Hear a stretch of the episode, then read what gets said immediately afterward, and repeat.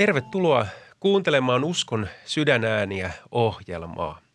Minun nimeni on Eero Pihlava ja tämän syksyn ohjelmissa teemme löytöretken Augsburgin tunnustukseen, joka on luterilaisten kirkkojen päätunnustus. Ja nyt Augsburgin tunnustuksessa on 28 opin kappaletta ja tänään vuorossa on niistä 13, ja jonka ai, otsikkona on siis sakramenttien käyttö. Ja tästä aiheesta kanssani keskustelee pastori Janne Koskela, joka palvelee Oulussa Pyhän Timoteuksen luterilaista seurakuntaa. Otetaan Janne mukaan. Ja Janne, ootko, ootko kuulolla ja mitä sulle kuuluu? No kiitos. Kuulolla ollaan ja elossa myöskin, eli, eli ihan, ihan hyvää kuuluu näitä osin. Kiva. Tota, ehkä alkuun halusin tota, kysellä, kysellä sellaista, että tosiaan siis tota, sakramenttien käyttö on aiheena. Ja nyt kysyisin tämmöisen henkilökohtaisen kysymyksen, että mitä tai miten kuvaisit kuulijoille sakramenttien merkitystä ja mitä ne siis merkitsevät itsellesi? Niin, sakramentit sana on tietysti melkein täyttä hebreaa, eli latinaa, ja, ja tarkoittaa salaisuuksia. Ja, ja niillä yleensä, yleensä siis viitataan luterilaisessa kirkossa pyhään kasteeseen ja, ja Herran ehtoolliseen altarin sakramenttiin ja sitten usein vielä lisäksi rippiin, eli synnin tunnustus ja synnin päästä. Mm. Itselleni nämä, nämä jotenkin tämmöisenä hyvin konkreettisena ihmisenä, eli olen lihaa ja verta ja, ja tähän luotuun todellisuuteen sidottu, niin, niin se, että Jumala on asettanut tällaiset välineet, joiden, jo, joissa hän armonsa kantaa konkreettisella tavalla konkreettiselle ihmiselle, niin se on ihmeellinen ja hieno asia ja, ja silloin minulla on jotakin konkreettista, mihin tarttua mm. tällaisena ihmisenä se, siinä, siinä on se, se ehkä se suuri, suuri sisältö. Ja to, toinen sitten tärkeä, tärkeä on se, että, että sakramentit on aina hyvin henkilökohtaisia, eli, eli ne, ne tuo sen, mitä ne lupaa, joka on siis aina syntiä anteeksi antamus ja ne elämä Kristuksessa. Ne tuo sen henkilökohtaisella tasolla minulle ja sitten vielä, mikä, mikä siinä on ihanaa, niin niin minun ulkopuoleltani. Ja mm. silloin minun ei tarvitse lähteä omaa pelastusta tai sen perustaa tai semmoista pelastusturvaa ja varmuutta etsimään omasta navastani tai omasta sydämestäni, vaan voin kysyä, että onko minut kastettu, olenko minä saanut Kristuksen ruumiin ja veren, onko minulle Jeesuksen nimessä annettu synnit anteeksi. Mm. Ja kaikki näihin liittyy sitten Jumalan sanassa omat kirkkaat lupauksensa, että mitä ne sisältävät. Kyllä. Me ollaan edellisissä ohjelmissa tänä syksynä käsitelty siis kastetta, ehtoollista ja rippiä. Ja nyt tämä opinkohta puhuu nyt sakramenttien käytöstä ja luen nyt muutamia katkelmia tässä ohjelman aikana tästä ja sitten kysyy aina näihin, näihin liittyy, että mihin, mihin ylipäätään tämä nyt tämä kappale tunnustuksessa liittyy. Ja teksti alkaa ää, tällä, näillä sanoilla sakramenttien käyttämisestä. Seurakuntamme opettavat, etteivät sakramentit ole asetetut ainoastaan julkisen tunnustautumisen merkeiksi ihmisten kesken. Ja nyt kysyisi alkuun sitä, että mitä, mitä ihmettä tarkoittaa se, että sakramentit siis, kaste, ehtoollinen rippi, niin että ne on julkisen tunnustautumisen merkkejä. Kenelle siinä nyt tunnustauduttiin keskiajalla tai tänä päivänä, jos näin ajatellaan? Joo, ihan ensiksi, jos, jos Eero sopii, niin kiinnitä huomiota tuohon passiiviin, joka tässä sanotaan meidänkin suomenkielisessä käännöksessä, että sakramentit eivät ole asetetut. Ja silloin, jos tämmöistä passiivista on, on asetettu, käytetään, niin silloin on kysymys siitä, että Jumala itse on asettanut. Eli ei, ei vain ihmisten keksimiä, ihmisten asettamia mm. tai kir- kirkolliskokouksen päättämiä, vaan, vaan, vaan nämä sakramentit, joista puhutaan, ovat Kristuksen itsensä asettamat. Ja julkinen tunnustautuminen valitettavasti suuressa osassa nykyajan kristikuntaa nähdään juuri näin, että sakramentit, vaikka jos ajatellaan kastetta, niin mm. niin se nähdään tämmöisenä, että eh, ihminen siinä tunnustautuu, että minä lähden seuraamaan nyt Jeesusta, ja sitten hänet ulkoisesti liitetään seurakunnan yhteyteen, seurakunnan jäseneksi. Täm, tällaisesta tunnustautumisesta, nyt Augsburgin tunnustus sanoo, että ei ole kysymys. Mm. Tai jos ajatellaan ehtoollista, niin, niin voi olla, että luterilaisessa hengellisyydessä, tämmöisessä kansankirkollisuudessa, niin monet käy ehtoollisella vaan siksi, että sinne kuuluu mennä silloin harvoin, kun käydään kirkossa. Mm. Ja, ja sitten taas, taas niissä suunnissa, joissa ei uskota, että Kristus todellisesti on ruumiinsa ja verensä siinä jakaa meille, niin sitten, sitten nähdään, että se on tämmöinen uskovien yhteyden, pelkkä yhteyden ateria, jossa me toinen toisiamme kohtaan tunnemme ja koemme yhteyttä ja tunnustaudumme tämän seurakunnan jäseniksi ja yhteyteen. Kyllä. Okei, eli nyt te, mä, mä, mäkin ymmärrän siis sen, että tähän on aika tosiaan yleistä ja aika paljonkin keskusteltu juuri tästä, että mitä, siis ihan ydinkysymyksiä, että mitä sakramentit on ja hieno mm. löytö toi, että etteivät sakramentit ole asetetut. Mm. Että Jumala ei ole siis tarkoittanut niitä tätä varten. No sitten teksti jatkuu ja sitten positiivisesti todetaan, että no mitä ne ovat. Ja näin sitten teksti jatkuu. Pikemminkin ne ovat merkkejä ja todistuksia meihin kohdistuvasta Jumalan tahdosta, jotta usko heräisi ja vahvistuisi niissä, jotka niitä käyttävät. Sen tähden sakramentteja tulee käyttää niin, että uskoen luotetaan niihin lupauksiin, jotka sakramenttien välityksellä tarjotaan ja osoitetaan meille aika pitkä lainaus. Ja nyt kysyisin tästä nyt ensiksi sitä, että siis eikö ole totta, että nyt armovälineiden ydin luterilaisten siis kirkkojen tunnustuksen mukaan on se, että jotta usko heräisi ja vahvistuisi niissä, jotka niitä käyttävät. Siis onko tämä nyt se lute, ydin tässä lainauksessa? Ymmär, no, kyllä, kyllä, mä, kyllä mä nostaisin vielä tärkeämmäksi tämä, mistä se alkoi, eli, eli että, että, että eivät ole siis ihmisten edessä tunnustautumisen merkkejä, vaan todistuksia ja merkkejä meihin kohdistuvasta Jumalan tahdosta. Mm. Eli kun luetaan raamattua, niin, niin siellä kirkkaasti meille kerrotaan, mitä kasteessa tapahtuu tai mitä Herra ehtoollisessa saadaan. Ja, ja niissä on kysymys aina ennen kaikkea siitä, mitä Jumala tekee meille. Kyllä. Ja sitten, sitten tuota, tähän Jumalan toimintaan, näihin lupauksiin, jotka meillä on Jumalan ta- meihin kohdistuvasta Jumalan tahdosta, niin sitten, sitten tuota, usko tarttuu ja, ja niiden, niistä myöskin vahvistuu. Mm. Mutta eikö siis, että nyt jos ihminen kysyy sitä, että no mistä minä tämmöisen pelastavan uskon saan, niin tosiaan siis, eli sakramentit herättää ja ylläpitää sen. Eli se on niin kuin, eikö se ole juuri se luterilaisten kirkkojen usko?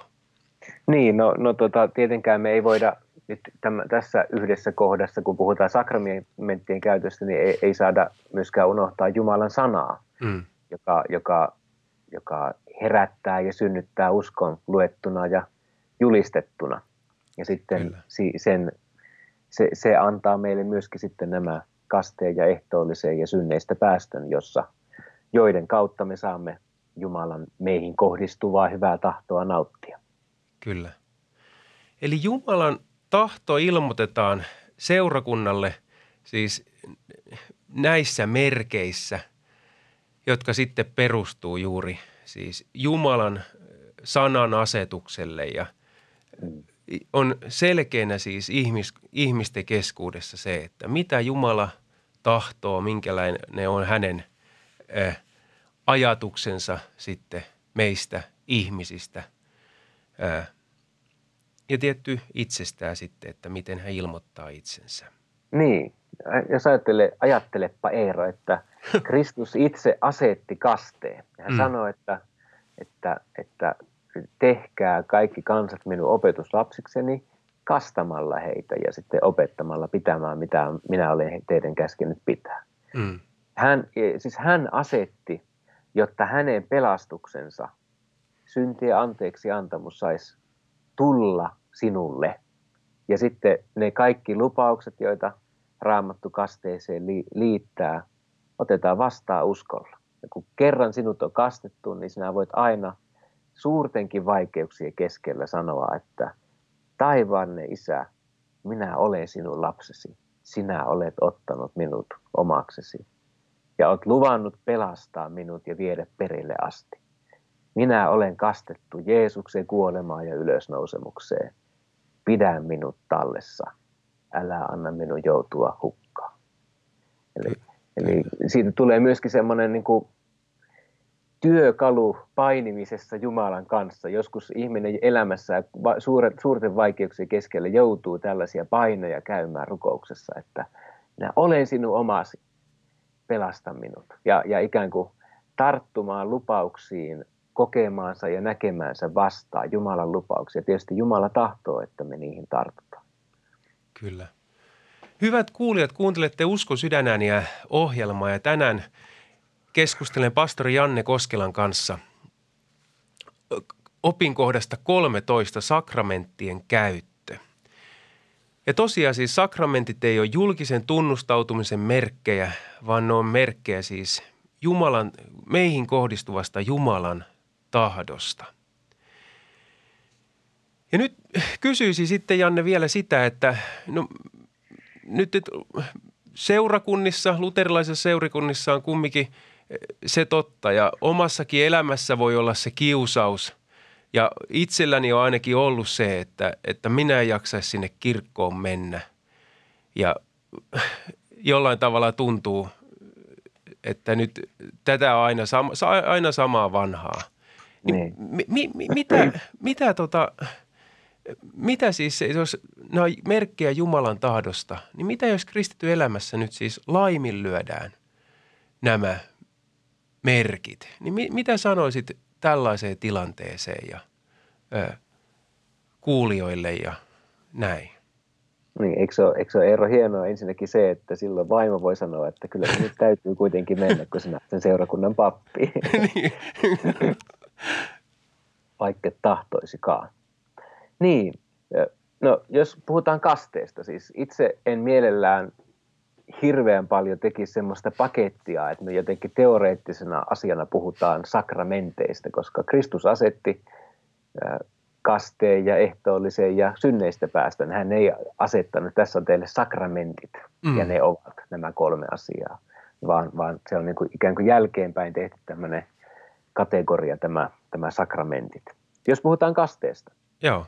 niin ihminen, joka pitää itseään kristittynä, mutta sanoo, että minä en tarvitse kristillistä kastetta, että meille ihan riittää se, että minä uskon, mm. niin hän kieltää Jumala itse asettaman tavan toimia tässä maailmassa, hänen elämässä. Jumala on asettanut, Kristus on asettanut kasteen, että sitä kautta hänen opetuslapseksensa tullaan. Ja miten joku voi sanoa, että minä olen kyllä Jeesuksen opetuslapsi, mutta minä en tarvitse tätä asiaa, jonka Jeesus minulle antoi. Mm. Se kuulostaa todella kummalta.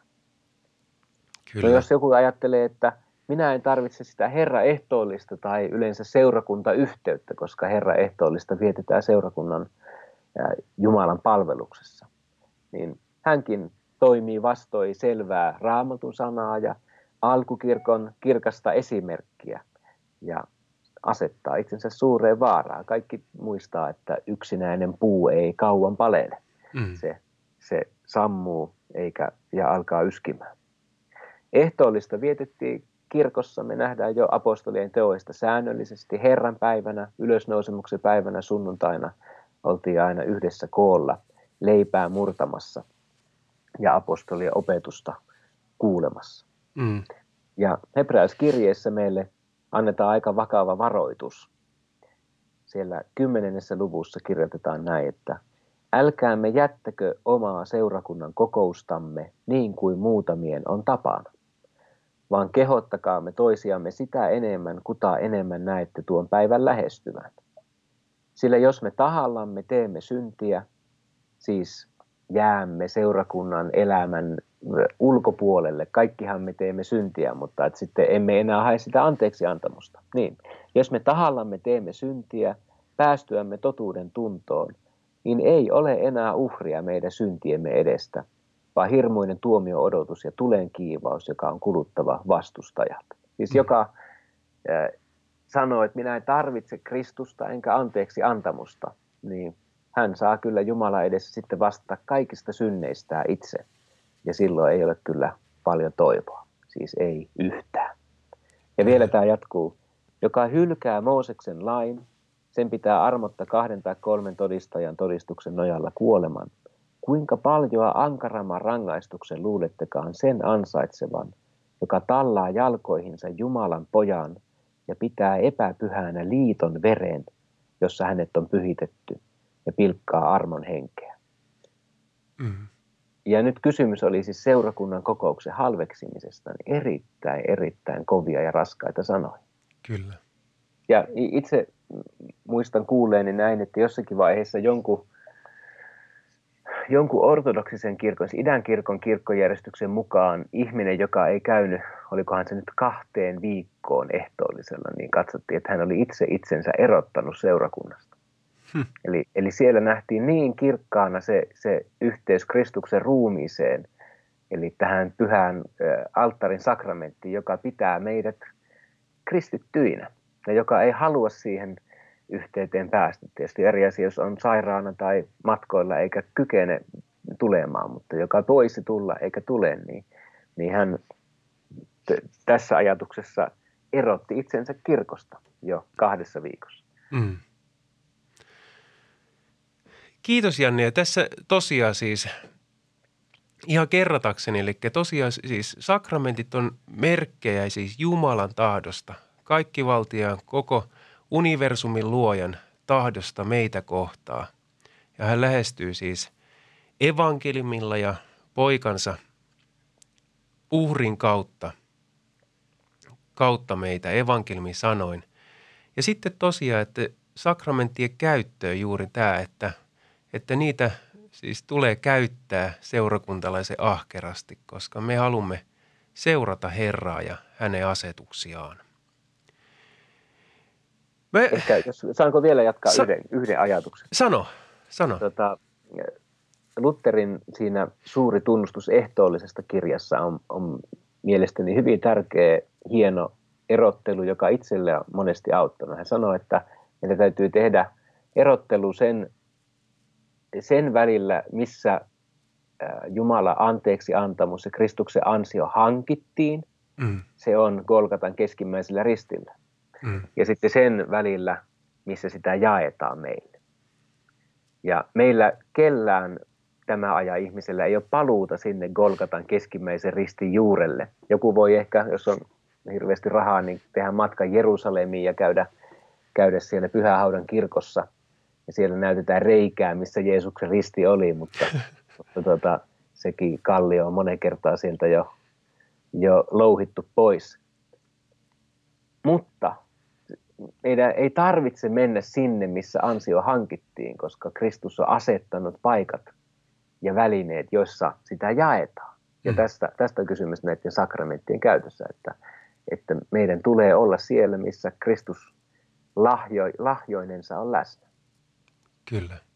Eli pyhä kaste, ja Jumalan sanan saarna ja, ja luettu Jumalan sana ja sitten Herra ehtoollinen ja synneistä päästä. Kyllä. No sä mainitsit tässä myös siis, että sakramentien käytöstä se tietty liittyy aina Jumalan sanaan, jossa meillä on siis asetukset kasteesta, ehtoollisesta ja ää, ripin, mm. ripin armon välineistä – ja missä jaetaan sitten evankeliumin meidän osaksemme, niin tahtoisin nyt kysyä siihen liittyen tota, yhden kysymyksen ja kerron nyt lyhyen esittämisen kertomuksen, jonka kuulin tai luin eräästä kirjasta. Ja siinä siis eräs opettaja kertoi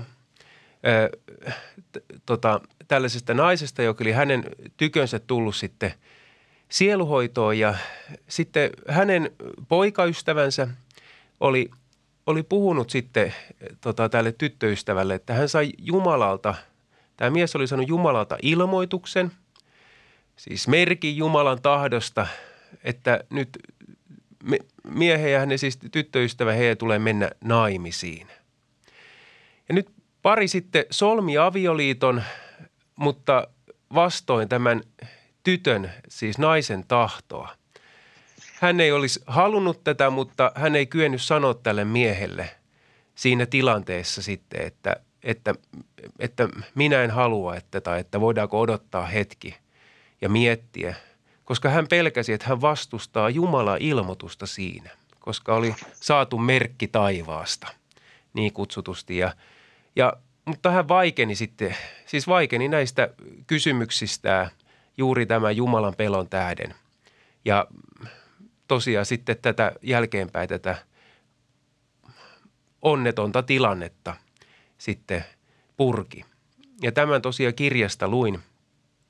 Tota, niin se Philip, se Philip Carey, kymmenen ohjetta ää, huonolle kristitylle kirjasta. Ja tosiaan tota, nyt kysyisin sitten tähän opinkohtaan liittyen sitä, että nyt voisiko tämä, tämäkin opinkappale siis ää, sakramenteista ja sal- sanasta Jumalan tahdon merkkeinä, niin auttaa ihmisiä, jotka nyt etsivät ääniä Jumalan tahtoa elämässä ja ehkä kuulevat tämän miehen, kertomuksen miehen kaltaisesti ääniä sisällään ja seuraavat niitä.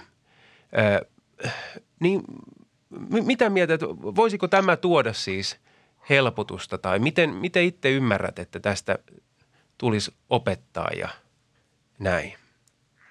Niin, siis sanotaan näin, että varmaa ja selvää Jumalan sana on se, mikä meillä on kirjoitettuna raamatussa. Mm.